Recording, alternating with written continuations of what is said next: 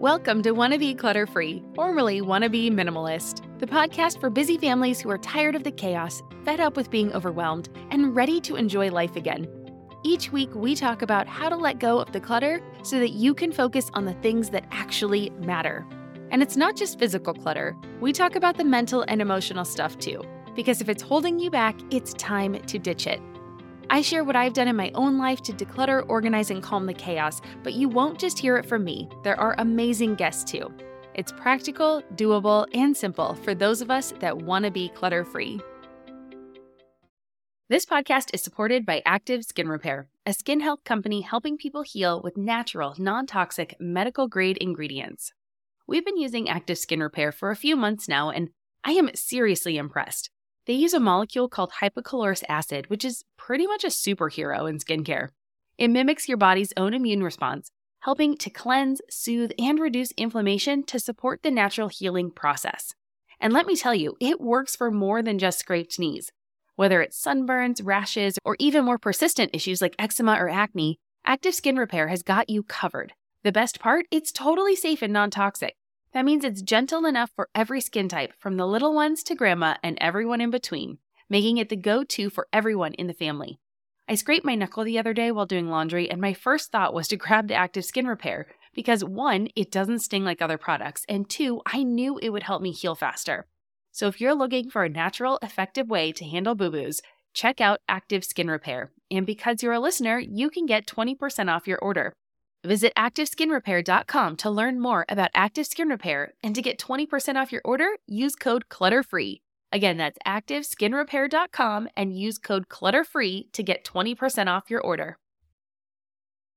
Well, hey there, my friend. Welcome back to the show. I'm Deanna Yates, and you are listening to Wanna Be Clutter Free, episode 164. On today's episode, I'm chatting with Suzanne Goulden, another self proclaimed minimalist, but she has an interesting twist. We are chatting about how she handles life as a minimalist when her husband is not. So if you have a partner who loves stuff more than you do, well, keep listening because she has some good tips for you. And if you are that stuff loving half, well, then you might enjoy getting a different perspective and seeing how the other side is looking at the stuff. I loved this conversation. And every time I chat with someone new, I am reminded of why I love this podcast so much. I get to connect with cool people from around the world and share that information with you. And I love learning from others, getting a different perspective and different viewpoints and new ideas. It lights me up every day, and I appreciate that you are here for it. So, before we get into our conversation, I want to say thank you for joining me today. I am so grateful that you are here, and I hope that you walk away from today with some actionable ideas for your life or a new perspective on how to handle the stuff that we have in our lives with our loved ones. If you enjoy what you hear, can you please do me a favor and leave a rating and a review? You can rate the show right now on most podcast listening apps, but you can also leave a review on Apple Podcasts you can leave a comment on a specific episode in Spotify, or you can even leave a comment on YouTube for these newer guest episodes where I'm also sharing them there. I would love if you could take a minute to give the show a shout out. It really supports the show. Your reviews actually help me get more listeners and get more guests for the show for you to learn from. So thank you so much for taking a moment and doing that today. And now let's learn a little bit more about my amazing guest. Suzanne Goulden has been a minimalist since 2018, and she's made many observations about creating a minimalist home. It's a process and a journey. While recovering from non functioning burnout since 2021, Suzanne had to reevaluate priorities and learn to make intentional lifestyle choices in order to prioritize self care. So, through her blog, her goal is to inspire other people like you to live a simpler life and feel the stress fall away. Sounds good to me. So give this episode a listen. And when you are done, head over to wannabeclutterfree.com slash 164 to get the show notes for today's episode with links to Suzanne's website, resources, and more. Again, you can find it all at wannabeclutterfree.com forward slash the number 164. And now let's get to our conversation. Well, Suzanne, thank you for joining me on the Wanna Clutter Free show. How are you doing today? Great. Thanks for having me today.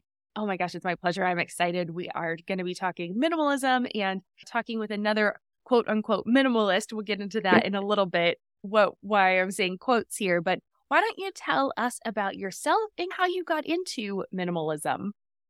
Yeah, I've been a minimalist for about five years now, and I uh, started by watching the documentary. What was it called? The Minimalist, I think. Yes. On Netflix.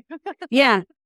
Yeah. And I was curious. I don't know if I saw a trailer or what it was about it. I was curious to see what it was. And my husband was sitting with somebody and said, Hey, I'm curious. Let's give it a try and see if it's interesting. And I think within 30 seconds, I was like, oh my gosh, what is this magic? And by the end of the show, I was sold. I was like, I'm doing my house. I'm doing my whole house. And so on that show, they talk about their 30 day challenges where mm-hmm. on day one, you get rid of one thing, two, you, two things, and so on up to 30.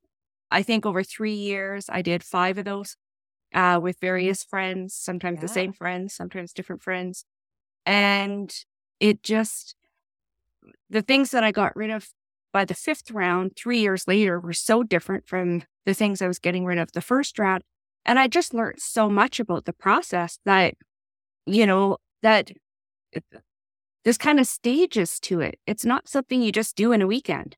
It's you develop, I call it growing muscles. It's like the same as building muscle. You get used to it. You start to change your mindset. It's a process. It's not something that just happens like uh, the desire to meet the goal happened overnight. I watched that documentary and I was like, this is it. This is what I want.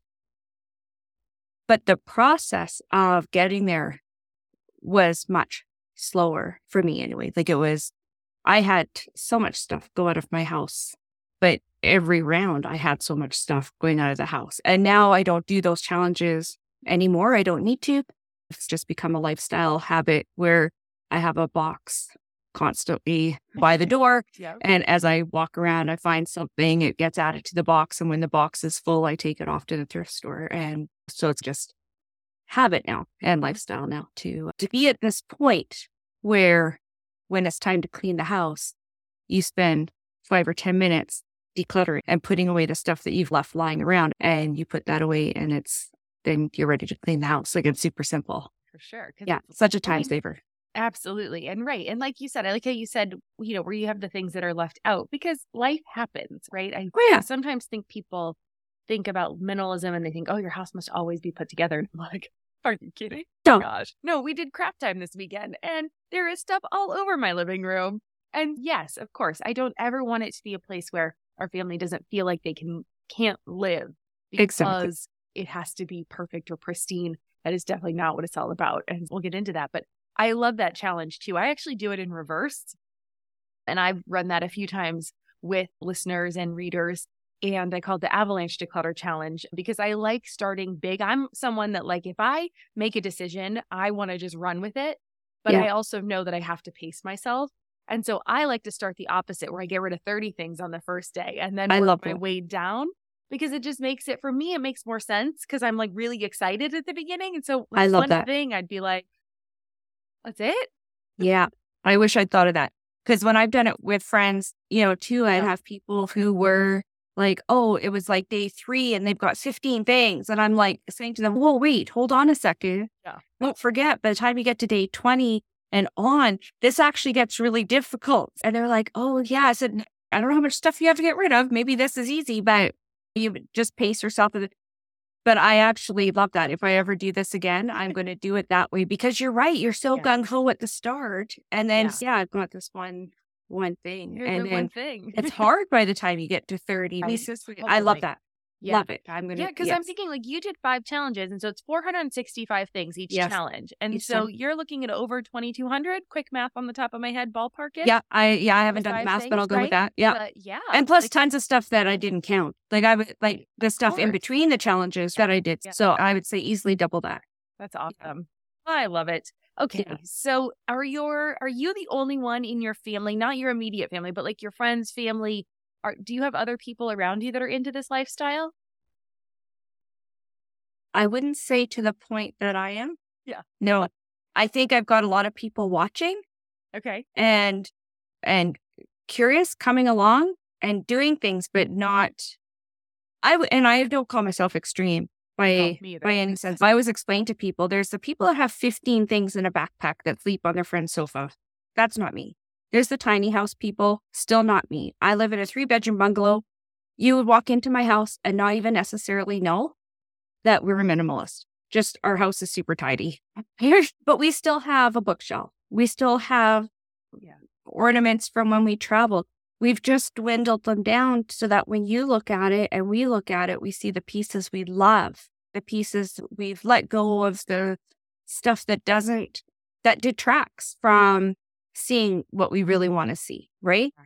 But somebody walking into our house doesn't know all that thinking that went into that, doesn't know all the questions we asked of, I can tell a great story about when we did our ornaments, right? Yeah, Um, let's do it. my husband is not a minimalist. He appreciated the documentary. I think he got terrified when he started Mm. seeing the boxes of stuff going out of the house.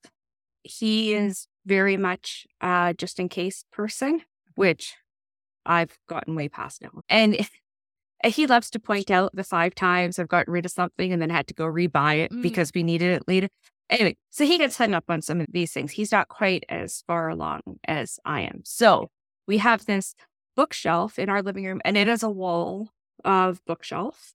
And there's a combination of books, DVDs, and ornaments on it. And so several times I'd gone through my own books, not his. I went through DVDs and then just had him double check these and make sure that there's anything he wanted to pull back out. That's fine. But the ornaments were always something that he, no, I like them all. I'd Hmm. say, you know, what would you get rid of here? What would you let go of? Nothing, nothing. It all means something. It was all from a travel. It's all attached to a memory. It's all something. So back in the fall, I came up with this idea and I asked him, I said, to just humor me for a little bit. He was like, all right. I said, let's take all the ornaments off and we're going to put them on the dining room table because that way we could just see the sheer amount we had and they filled the dining room table. And I said to him, I said, okay, I've got two questions. I said, one, if the house was burning down, what would you grab? Which we all know in reality is not a safe thing to do. It's just a question, right? What would you grab? And two, if the house burned down, what would you spend money to replace? And he said, How many do I get? And I said, I have no idea. This is an experiment. Like, I have no idea how this is going to turn out. It really is just an open minded, let's see what happens. And half of me expected him to just grab the whole table and go and put it all back on the shelf. But he didn't. And he we just took turns with, you know, I would keep this and then I wouldn't save this from a fire. And I was like, okay, yeah. And it just went back and forth, took us maybe 20 minutes, half an hour. And we got rid of more than half Wow. of what was there. I couldn't believe it. I don't think he could really, mm-hmm. I think he was really surprised. But when we put it back, what we were keeping, we put it back on the bookshelf. And that's what I was talking about at the beginning. Now we can see Yeah. these things, right? Now we can see the things that we really love and really appreciate. And we would have a few collections of like multiple things from, say, we went to Hawaii for our honeymoon. So we had several things from Hawaii, and it was like, do we really need all this stuff? I know it's all connected to Hawaii, but what do we really love about what what's attached to the strongest memories? Mm. And we were even able to dwindle down all these things by working together. And to get rid of something, we both had to agree. You know, if so, we both had to say yes. It wasn't. I want to get rid of it, so too bad. We it was if one of us wanted to keep it, it stayed. It was just a you know, it was very respectful, and it was also fun. But Yeah. But and we kept way more stuff than we would save in a fire, and we kept more stuff than we would pay to replace in a fire. We know that. Sure. But essentially, that it wasn't about being hardcore. It was just about seeing what's important. Yeah. And uh, yeah, it was actually really a lot of fun and something that, you know, I still, it- that was back in the fall and I still look at my bookshelf and it's, when you declutter something, that breath of fresh air feeling never goes away. When you minimize something, when you minimize a room, a corner, a something, it months later, you're still going to walk into a room and go, it, I don't know what it is about that feeling. It's just that open space and the simplicity of it, that feel good is always there and it mm-hmm. just stays. It's just been really quite amazing. So I absolutely love that part you just said about that breath of fresh air feeling because it is taking me. I've had rooms where I've decluttered And I haven't had that feeling like I did at first, right? I was like, oh, this is great. But then I walked back in that room a month later, weeks later, and, oh. and so it's almost like that nudge that you weren't quite finished, right? And so yep. if you're feeling that, I think sometimes people are always like, then how do I know I'm done? And I think you just described it when you say that you still have that feeling of calm, peace, breath of fresh air when you enter a space. And that's how you know that you made it. Yeah, I would agree. Yeah. I would mm-hmm. agree. Yeah, because there's certainly spaces in like I said, my husband and I are not always on the same page about what we keep and what we get rid of. So I've always had to be considerate of what it is I'm decluttering. So obviously, anything that's my own personal stuff, I can do whatever I want. Yeah. Stuff that is his, I don't touch at all. And then the general household stuff, for the most part, he's not going to care too much. He doesn't care too much about the kitchen, the laundry room, the linen closet, that kind of. If there's something there, I'll ask him. But it, but for the most part, it, it's not a big deal. And for the most part, he has appreciated, especially the kitchen, when I did the kitchen and just got rid of all the useless stuff and duplicates. and oh my gosh, the kitchen was actually fun because yeah, I, I always I have the large utensil drawer that would be jam packed and you can't get it open because things get hooked up yeah. in the back of the drawer and it's full. And I remember looking at that drawer and thinking my first time through it, I thought, it's not like I have a favorite utensil, right? Until you start going through it. And then it was like, wait, I do have a mm. favorite flipper and I do have a favorite set of wooden spoons and I do have a favorite whisk and I do, and you don't even realize because you have the spares just in case your favorite is in the dishwasher. That's why you have a spare, right? My favorite though is if your favorite was in the dishwasher, you probably would wash it before you would even use the spare. The spare. and I have the flipper with the super flimsy handle because it was from the dollar store. Yeah. Anyway, I cleared it all out, kept only the favorites, no backups, because I thought, yes, if I need it, I'll wash it and clean it. And chances are, yeah. And that drawer just went from full and stacked to just a line of stuff across the bottom and a mm. few things at the back. Yeah. But I can see everything. And it's still to this day a drawer that I'm like, yay. Every time I open it, it's like, I still like it. And that was one of the first projects. That was five years ago. And I'm still talking about the drawer. There you know? Yeah. And I've heard my husband talk about the drawer. So he is so it's something that he noticed too. So he he can appreciate when I'm I'm cleaning certain things. He is a just in case person, so he does question sometimes. It's like we haven't we've lived here seven years, we haven't used it. It's mm-hmm. okay, we're gonna let it go. Oh, let's yeah. talk about real quick. How did yeah. you get over your just in case clutter? Because you said at first you had a lot of that too. So walk us through the process of how you got through your just in case clutter. I'm Margaret. And I'm Amy. And together we host the podcast, What Fresh Hell Laughing in the Face of Motherhood. Margaret, I would say you're sort of a where are my keys kind of mom. Correct. Sometimes a where are my kids kind of mom. well, you're Amy more of a we were supposed to leave 35 seconds ago, mom. I mean, touche. In each episode of What Fresh Hell, we come at a topic from our usually completely opposite perspectives. I bring the research. And I bring kind of the gimlet eye. Like, is that research really going to work, people?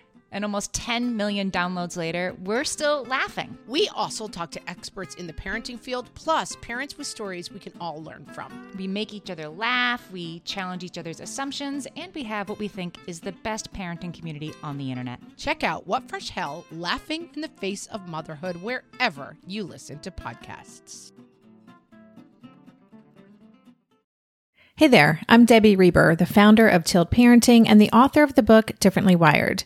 The mission of Tilt is to change the way neurodivergence, whether that's having a learning disability, having ADHD, being gifted, autistic, or some combination of all of the above, is perceived and experienced so differently wired kids and the parents like us raising them can truly thrive.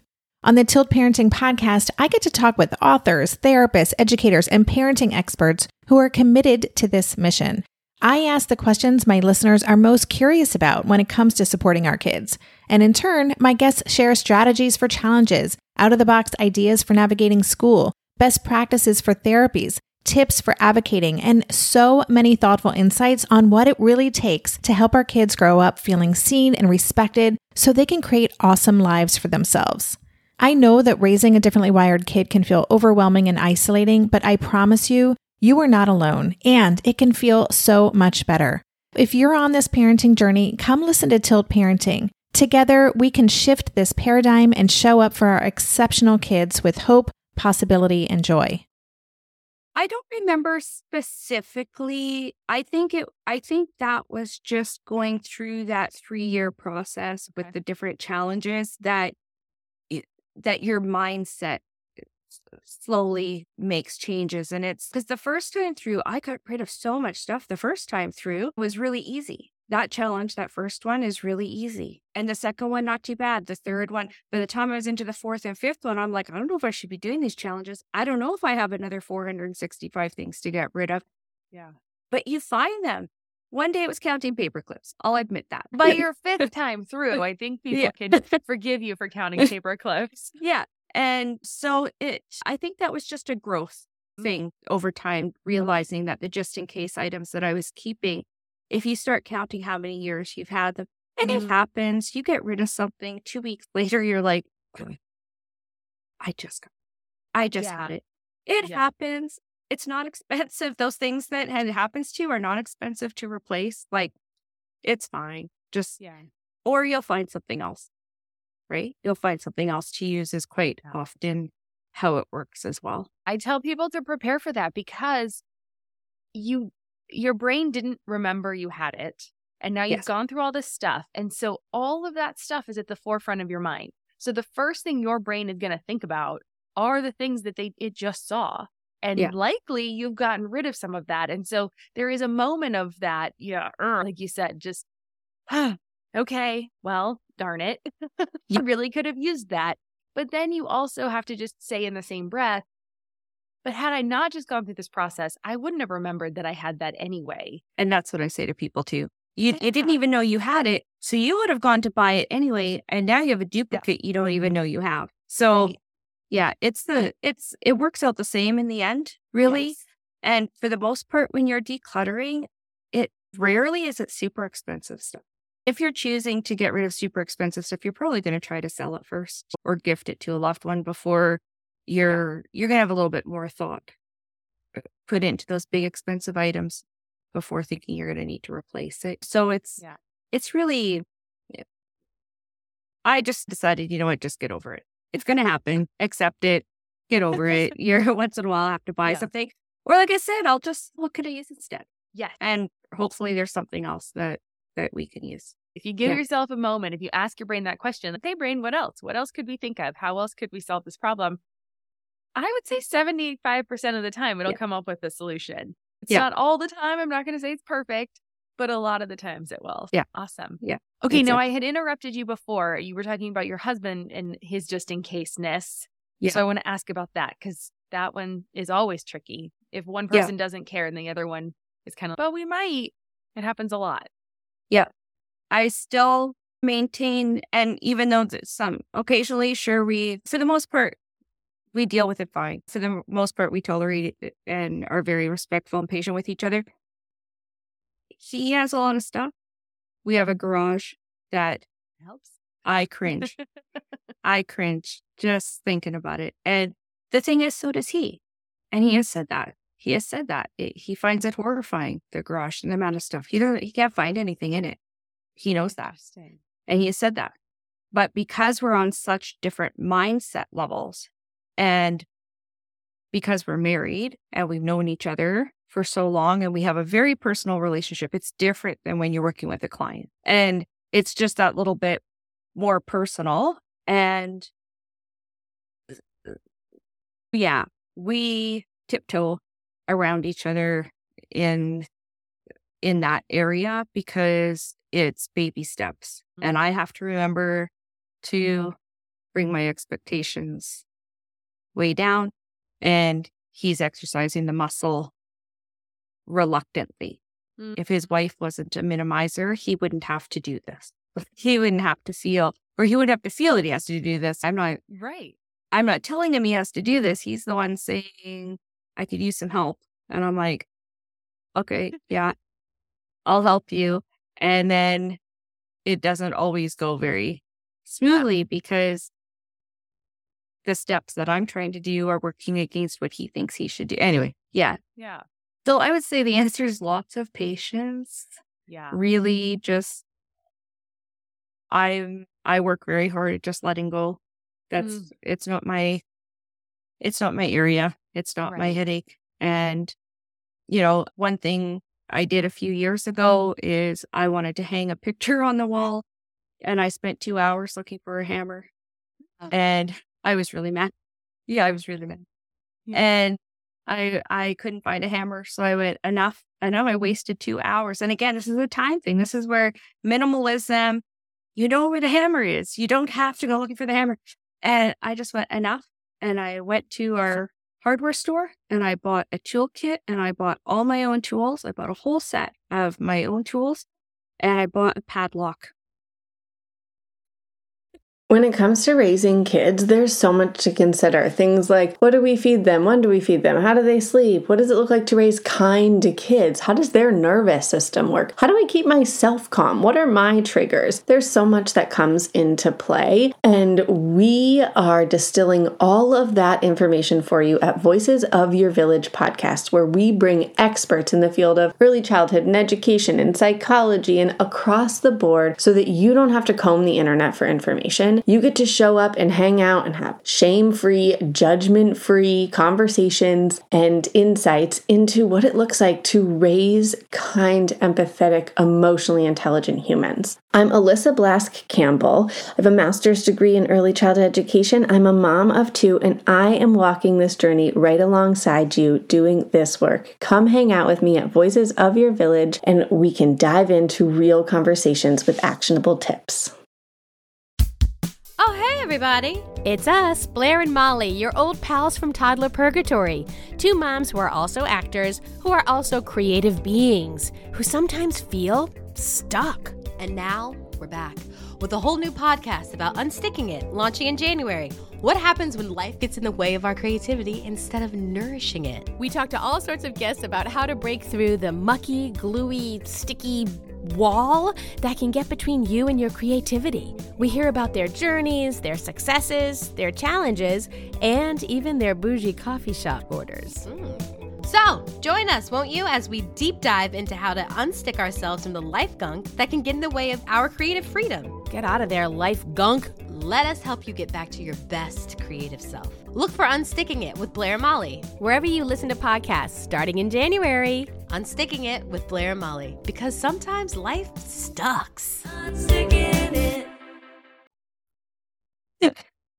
And that that toolbox is padlocked. It sits in my closet and, and with strict instructions that y- you don't ask. You have a hammer somewhere. Go find Yeah. it. You don't get to use my hammer. You don't get to use my tools. Those are my tools. They're my tools. I know where they are.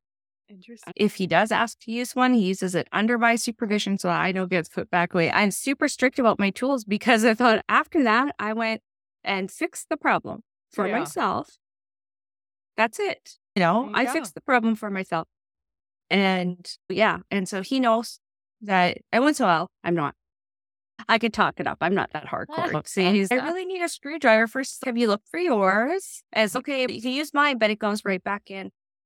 Like as soon as you're done, not later, not tomorrow, not I'm going to need it again. Nothing. Uh-huh. It goes right back. Like, and yeah, I have a complete set of tools that are mine. And I would suggest all women should have a complete set of tools that are theirs. Really, it's very handy. It is You very know. handy. It's very Yeah, we have a place where our tools go. So screwdriver is very easily accessible. It's right over here in the drawer behind me. Yeah. but like the hammer and all that kind of stuff is in the entry closet. Actually, makes it real easy to get to. Yeah. uh, when we need to. I am fortunate in that I'm definitely further down the path than my husband for sure. I could probably toss more. I could definitely toss more. Yeah. probably. I definitely could. But again, yeah, there is a compromise sometimes. And sometimes, all the time, everything in Yeah. life is a compromise Yep. when you're working with more than one person. But he definitely would be, he's more on board if I go the quality over quantity. So he's not, I would say, in his own way, he's a minimalist, but as long as the quality is there, right? Yeah. So he is less, if I could replace two things with one that's nicer quality, he's all on board. So sometimes it's just figuring out what is the tweak that needs to happen for it to work for both of us, which sounds like you have done as well. Yeah. Yeah. One thing I will say where we've probably really moved leaps and bounds much further is the impulse buy, mm. right? Where we've been able to say, we don't, I'm for sure did that a long time ago, but he mm-hmm. has really made leaps and bounds forward in we don't really need to spend that money. We don't really need these things. That impulse is really been curbed and it makes a huge difference there. So I would say that there's been a lot of growth in in that area more. So at least we're not adding Yeah. to the clutter all the time. We're dealing with what we have, but we're not adding to it because that would just be even worse. a huge positive. That's a huge positive growth thing to point out too, right? Because had you not gone down the path, so maybe he's not as far down the path on letting go of stuff. There's a lot more sentimental. There's a whole, there's all that emotional stuff that comes along with the stuff you've had. But if you can stop the stuff coming in, it just does make it so much easier to use up what you have. Uh, and then at that point, like you said, if you start to use the things, then you get them out. You find out if you actually do like them, don't like them. It makes it easier to uh, get through the rest of the process. Huh. All right. So if you're listening and your partner is not on board with the getting out, try to help the stop the coming in and it will Coming make in. it a little bit easier too. There's less to manage as it comes in, which and I think that's the big one of the biggest benefits for me is just the management, right? The stuff management, being able to find what you need when you need it, less cleaning, all the stuff. What's your favorite part? Yeah, definitely the I do get a little bit of a kick as I put things into boxes, right? That's a Okay. a bit of a ooh, I'm getting rid of I'm getting rid of stuff and then I go and drop it off at the thrift store and it's, and it's gone. There's a little hut. But my favorite part is still always walking into that space mm-hmm. after and going, Oh wow, that's an empty corner now. And it doesn't need anything. It's How do you keep it So much better. filling up? How do you Sorry? keep it from not filling back up? Yeah, I think it's the lack of buying. Okay. Yeah. And it's just, it's making those intentional, conscious decisions too. I know somebody that just spent a lot of time decluttering her decor and doing a really great job doing that and moved to a new place. And she was like, Oh, I can't wait to figure out what my new theme is going to be. And I said, Oh, dear, Oh dear. Hold on a second. I said, You just spent all this time and energy creating open space. I said, Before you decide on a new theme, just sit with what you unpack here first. You Yeah. just appreciate the space for a bit and trying to encourage her to not necessarily jump into refilling that space because that happens so quickly so quickly that can, yeah, it's one of the questions I've learned to ask myself that has really helped curb my impulse buying is, and this doesn't necessarily work for the 20 year olds. I've gone this long without it. Do I really need it now? Yeah. And True. and it's it's really been a game changer that question because when I see something, I say, "Oh, that's cool." Hold on, decor stuff. I have very little use for any kind of decor stuff. I can't remember. Pretty rare now that I buy anything that's purely just decorative.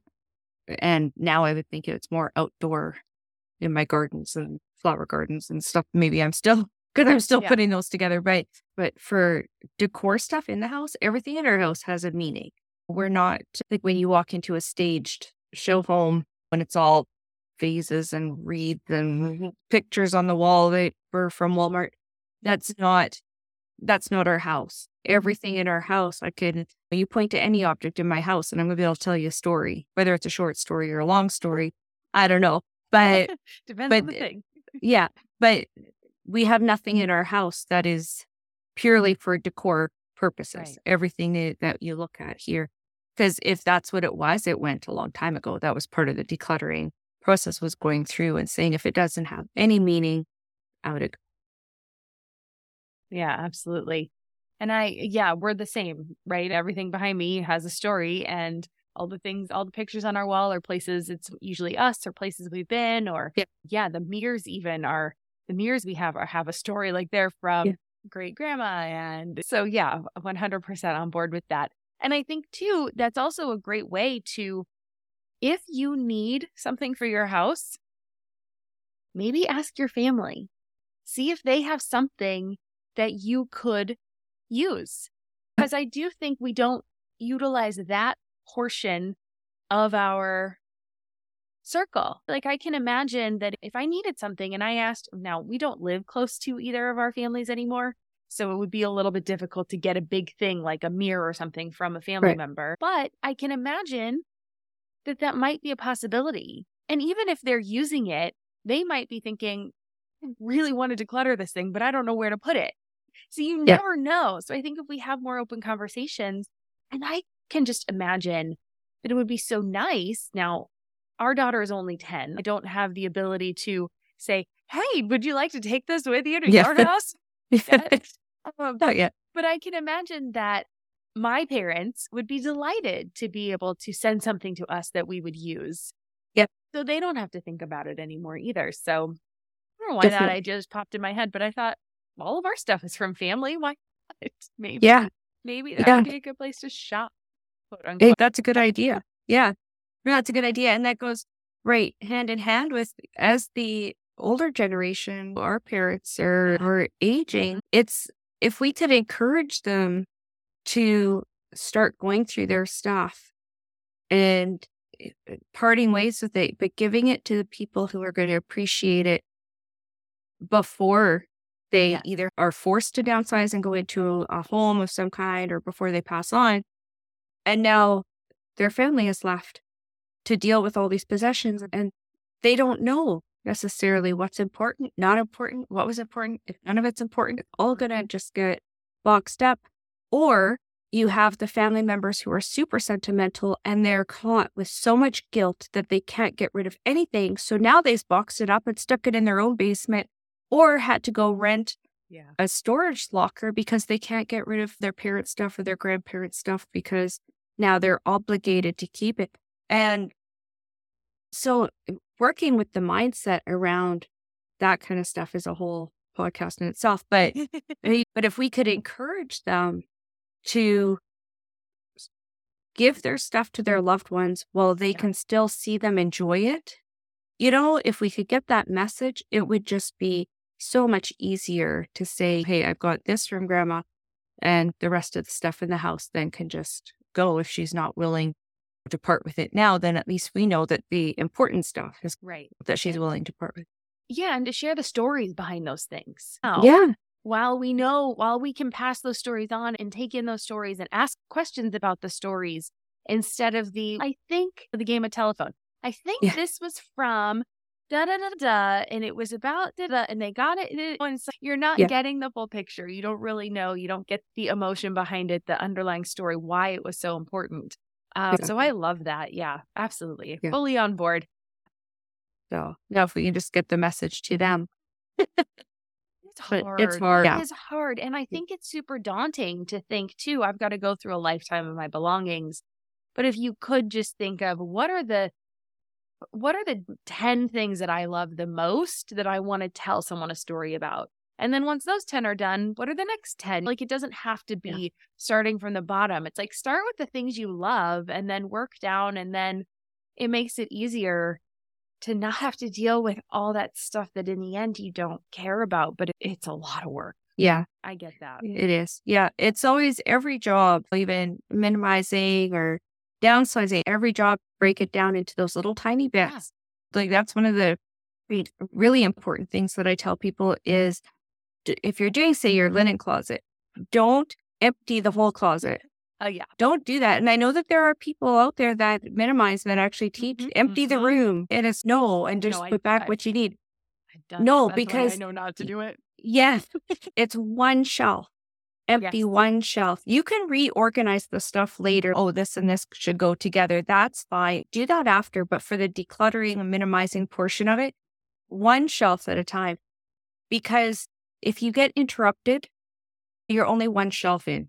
If you have a whole closet on the floor around you and you get interrupted, all you're going to uh-huh. do is take that stuff, shove it now. Now it's even worse organized than when you started. Yeah. And now it's daunting, even mm-hmm. more disorganized and more overwhelming. And mm-hmm. you don't want to go back to it. And it's going to sit like that for, mm. well, ho- knows? months, years. And then you feel know. like you failed. That's the Yeah. bigger, oh, that's the biggest Yeah. part is you don't feel like you're like, why do I even try? Like, Yeah. why did I even try? And so then you won't try the next thing where I love what you said there with the just the one shelf, right? Yeah. And if you finish and you still have enough energy and enough time, you can do another shelf.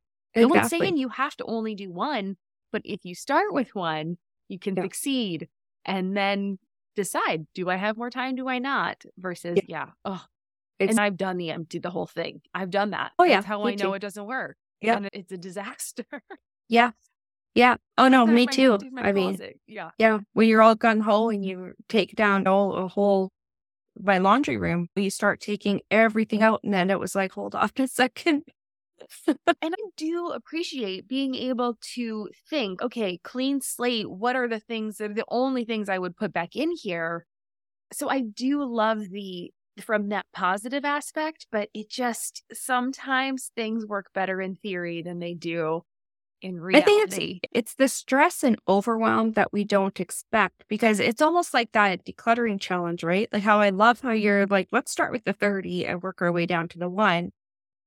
But if you take that same concept, which works well, I think, in a decluttering challenge, but in the Right. room, you're all going, ho, let's empty the whole room, is Right. not going to have the same kind of impact. Uh, that creates stress and overwhelm because now you're mm-hmm. surrounded in junk. Now you've taken it out of the room and you've put it in what probably the hallway or your living room, yeah. which now creates a, a higher amount of stress because now it's visually visual chaos. That's what I'm looking for. Yeah. Yeah. And the visual chaos is stressful, and your brain starts to rebel against Yeah. I don't want to do this anymore. And then Yeah. you lose your excitement and your drive and your motivation.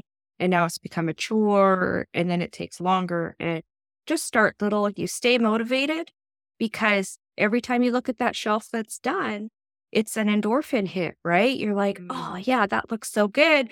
Let's do the next shelf, just the shelf. yeah. And then you've got two shelves that look great. Now you've got motivation to do the third shelf and so on. And just those little bites are, you're way more likely to be successful in taking small bites. And if you get interrupted, it's okay because you didn't have a whole big mess to, to deal with. Just take those few things, put them back. And now that's easy to come back to when you have time later. Yeah. It's, yeah, huge difference. Oh, I'm so on board. So on board. Yeah. I have a question. What mm-hmm. is one thing that you have kept that someone would be surprised because they know you're a minimalist and they're like, really? You kept that? Or, oh, I'm surprised. Or what's something, do you have anything like that in your life? I'm curious. I'm not too sure if it's one item. I can speak to an area that oh. even I was, I, it was a learning curve for me actually through the process processes. I'm a crafter and I like to paint and I like to decoupage and I like to do all kinds of crafts. But crafting and minimalism just don't go together.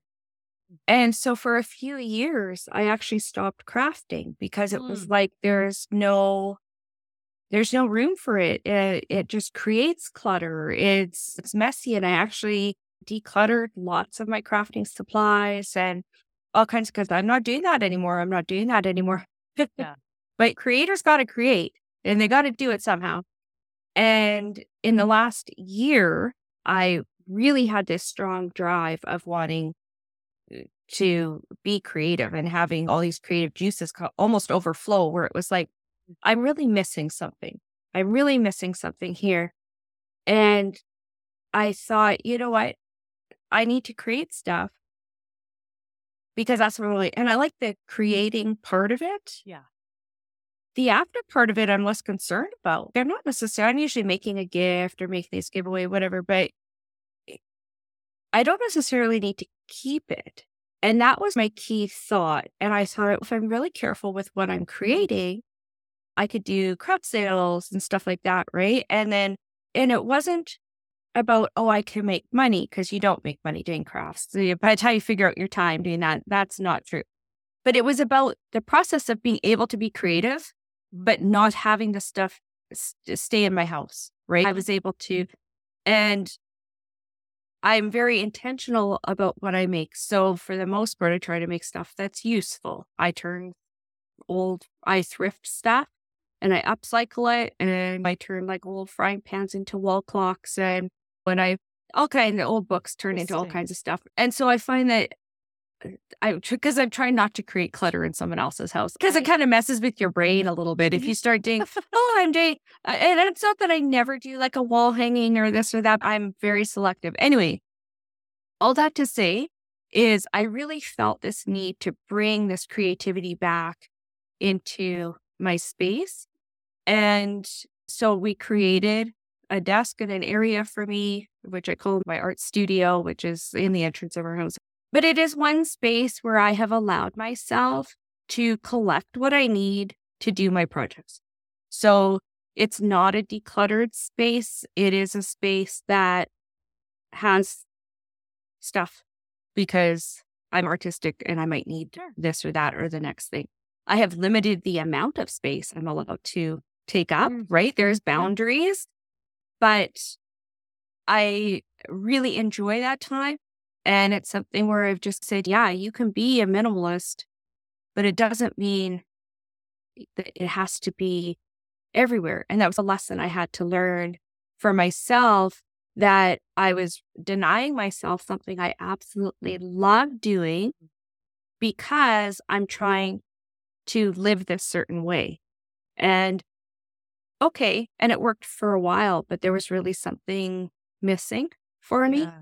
So I just had to have that little talk with myself say, but it's okay. It's okay to be creative and it's okay to go and sell the stuff that you, that's okay because you enjoyed making it. That's the part that I love. And I have pictures of everything. I throw it all up on Instagram and I can go back and look at the stuff I made anytime I want.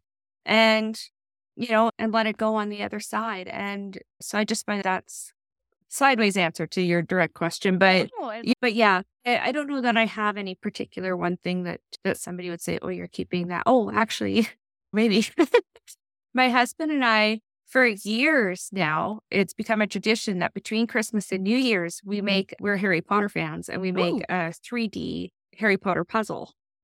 And mm. so we have Hogwarts Castle. We've done almost all of them like over okay. the years. There's a whole collection of them. And and so yeah, we have them all up. We have a like a three quarter wall in our kitchen. And so they're all lined up across the top. And we have both looked at them and said it was the fun of making them. Yeah. But if we ever had to move or eh, go somewhere where there was no place for them, because really they're huge and they yeah. take up a lot of room up there, if we ever moved to a place where we didn't have room for them, we would both be fine with parting with them.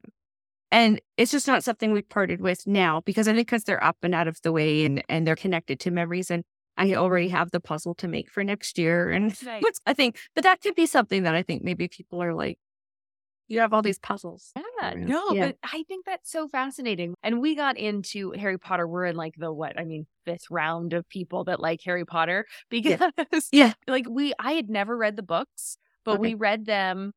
How was it just last? No, it's been a year and a half now since we got into it. We got into it right around the holiday break, the Christmas holiday break, when our daughter was in. Was that then third grade? Yeah. Okay.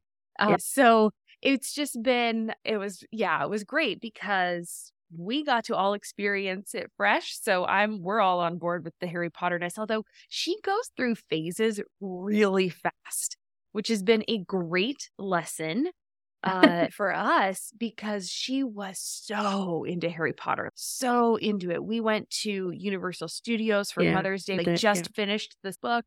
And so, yeah, it took us like what, six months from December to May got through all the books. We had a Harry Potter birthday. Her birth, she has a summer birthday, so we had a Harry Potter birthday party. Like she was so into it. By the end of summer, she was done. It didn't even last a year for her. Yeah. Like we'll still do Harry Potter stuff, but like for how into it she was, I was shocked by how fast it went. But she just got into a new book series, right? Like she got into something else, and now that's taking the precedent. So I know we're not talking about kids and their clutter, but even with adults, sometimes phases pass and we Yeah. can give them a breath yes. to say, they're super into this now. Let's pause and see if they're still into it in a month. But you know what? That's a really important lesson too to consider is if you had said, Hey, she's super into Harry Potter and she's had a birthday, and I don't know if you did this or not, but Well- let's get her the bedding. Let's get her the Yeah. the curtains and let's get her Yeah. the let's paint her walls and let's let's do the whole bedroom theme. And then at Mhm. the end of the summer, she's yeah, sick of it, over it. And you're like, Devastating. I would have been devastated. Yeah. So it's an important lesson to remember that kids go through these phases and you don't have to spend money on, they can have just the normal bedding. Or Right. I've even seen really great tips about get them an, uh, like just a solid color, say navy blue, whatever, a solid color bedding, and then buy a throw pillow. Yes. Yeah. Buy a throw pillow and let them Or- color some artwork or create their own artwork and frame it. Yeah. And there's ways around spending a ton of money Yeah. on getting your kids all the brand name stuff. Yeah. It's not necessary, not necessarily necessary. I was going to mm. Yeah. say that. Get the neutrals and then accessorize with things that can be swapped out if your kids are really into that theme kind of decor. Our daughter never really seemed to have been into it. I don't maybe it's because I just didn't entertain the idea. Yes. And Could yeah, be that I never entertained it, so she just didn't even know it was an option. And then COVID came, and we weren't really at people's homes at the time where she would have really been forming that, hey, they have all of this stuff, and I Right. want that stuff too. So maybe we lucked out there. I don't know. baby. But yeah, thankfully, she hasn't really been into that, but I, I can see that. But we have that same kind of philosophy in our house. We don't do a huge decor for, we don't do a big decoration for each holiday either. And so we do more neutral, a few accessories here and there, which can, when you don't do it very often and you don't have Yeah. a lot of stuff, those few little things do stand out. So yeah, Definitely. Yes. awesome. Um, this has been so fun, Suzanne. Yeah. Thank you. I really Yeah. enjoyed Thanks for having me. This is another great. minimalist and quote unquote because we're not extreme either. I Yeah. mean, by no means. I'm a suburban mom. I can't just live with 15 things in a backpack. No, it's not no. And minimalism is on such a spectrum, right? And Yeah. and I think people get caught up in hearing the stories of these hardcore stories, and that's fine. That everybody's at their thing, and if that's their thing, that's their thing. But that doesn't have to be your story. It doesn't. There's a whole spectrum of things. You can live a real life, but the de-stress that you experience from just letting go of the things that don't mean anything, that you don't need, and emptying your house of things you need to clean. It's a time saver, it's a money saver. There's so many things that you can just simplify. It's a huge, it's a huge stress relief, overwhelm relief. You walk into your house and it's one less thing that you're needing to manage on a big scale. It drops down in the scale of things that you need to manage. And us as women, we manage everything we work and we have family and we have a house and we have a social life and we have on and on and on extended family. We're responsible for it all. Simplify your house and get that down to the minimum. And that is a huge thing. And if you have kids and you're setting the example, they are learning. They might not be doing it right away, but they are watching. They are watching Yeah. and they will make those decisions later on. My kids were already adults when I started. So they're watching from a distance, but but they know what's happening. yeah. So this has been wonderful. Where can people find you? Because I know they're going to want to follow up and check you out, that stuff. yeah, I have a website, suzannegoulden.com, and I write a regular blog there. And I assume you'll link to it in the For show sure. notes. We will Yeah. absolutely link in the Um, to it. you can find me on Instagram and Facebook as well. And I actually have just posted with a good friend of mine who's a holistic chef. Her name is Elizabeth Kincaid. Uh, we have just started our own podcast as well. We posted our first episode yesterday, and Well, it's called. Uh, thank you. It's called Destination Simple. So check that out. And and we're talking about simple living ideas, intentional choices. Yeah. Awesome. Fantastic. Of course, we will link in the show notes to all of this because people are busy and they're doing all sorts of things and it'll be easier for them just to click on through instead of write it down. Perfect. Uh, definitely check out Suzanne, you guys. And my favorite way to end every episode is with three rapid fire questions. So here we go. The first one is What does clutter free mean to you? Because we've talked about minimalism so much. Yeah. I think clutter free to me is when you're able to walk into a room and it that breath of fresh air feeling that I talked about at the beginning. You can feel that when it's clutter free. Yeah, it's super tidy. Right. Number two, is there anything we missed or that you want to reiterate just to make sure that our listeners hear it today? Rapid fire. Right. My brain is like, That is Nope. yeah. No, we covered a lot of topics actually. I think, yeah, I think we're good. Yeah. Okay, fantastic. And then number three, what is making you happy right now or in this season of your life? Oh, we're actually new gardeners. And a couple of years ago, it's been a, when I say we're new gardeners, it's been a process. A couple of years ago, we built the garden, built a greenhouse. And uh, last year we had a terrible spring here. It was practically winter until July. So everybody got planting late. So we only did the greenhouse. So this year is our first year we've planted the whole garden, the greenhouse, and everything. And so now it's been so much fun because every day we go out there and it's, oh, there's a new sprout. Oh, this is coming up. What's this? What did we plant here? I don't remember. We have to check the, I do have a garden map and I have to go check the garden, whatever is coming up. And yeah, and so it's, it's bringing a lot of fun and, and joy and feeling successful right now that things are happening. So we'll see how it goes into the fall. But yeah, so our garden has been a lot of fun.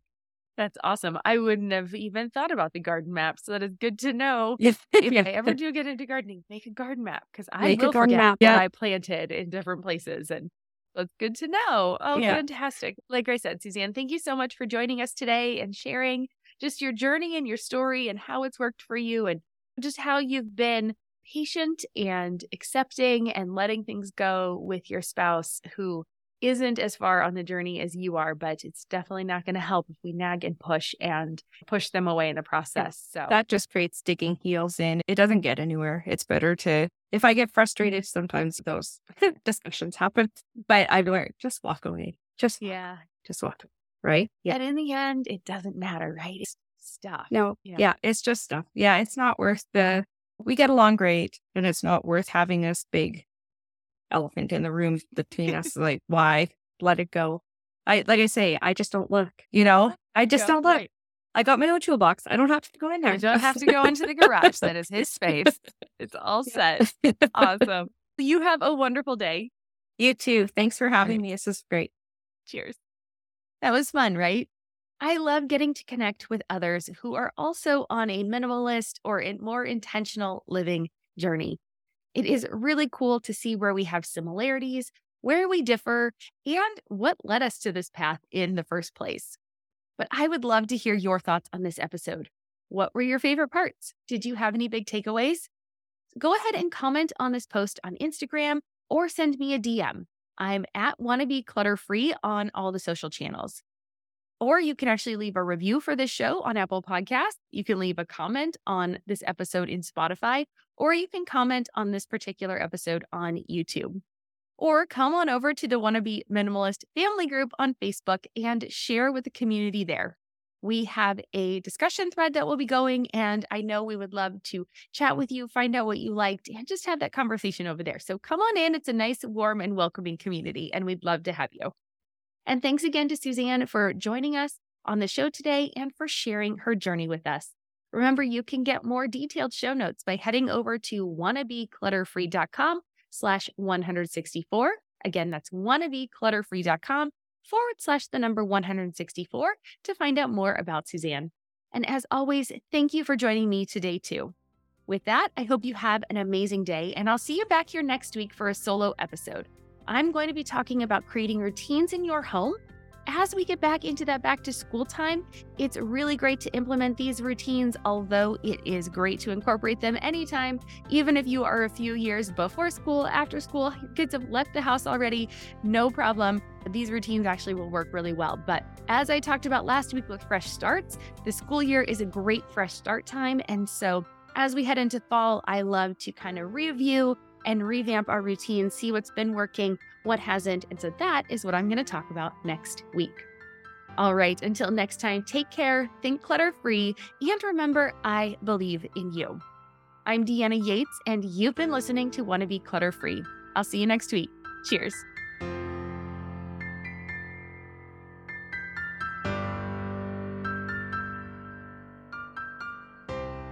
No one told us the truth about parenthood. Why? This is the podcast everyone needed before they had kids because now that those little ones are here, whew, there is a lot to unpack. I'm Rachel Shepardota, and I am your host for the podcast No One Told Us, where we tell the truth about parenting and let you in on all the stuff you really should have known about before having kids. I am the founder of Hey Sleepy Baby, but this podcast is so much more than sleep. We'll be diving into all the topics that you really care about and need to know while you do your best job raising those adorable, tiny humans. Our goal is to just make you feel less alone and less overwhelmed. There are so many things that no one tells us before becoming a parent, and I think that we should really pull back the curtain on becoming a first time or second time mom or dad to share the good, the bad, and the ugly. We'll have a little education, a little fun, and a whole lot of heart that goes into each and every episode. So join me and our amazing guests each week to hear us talk about what no one told us.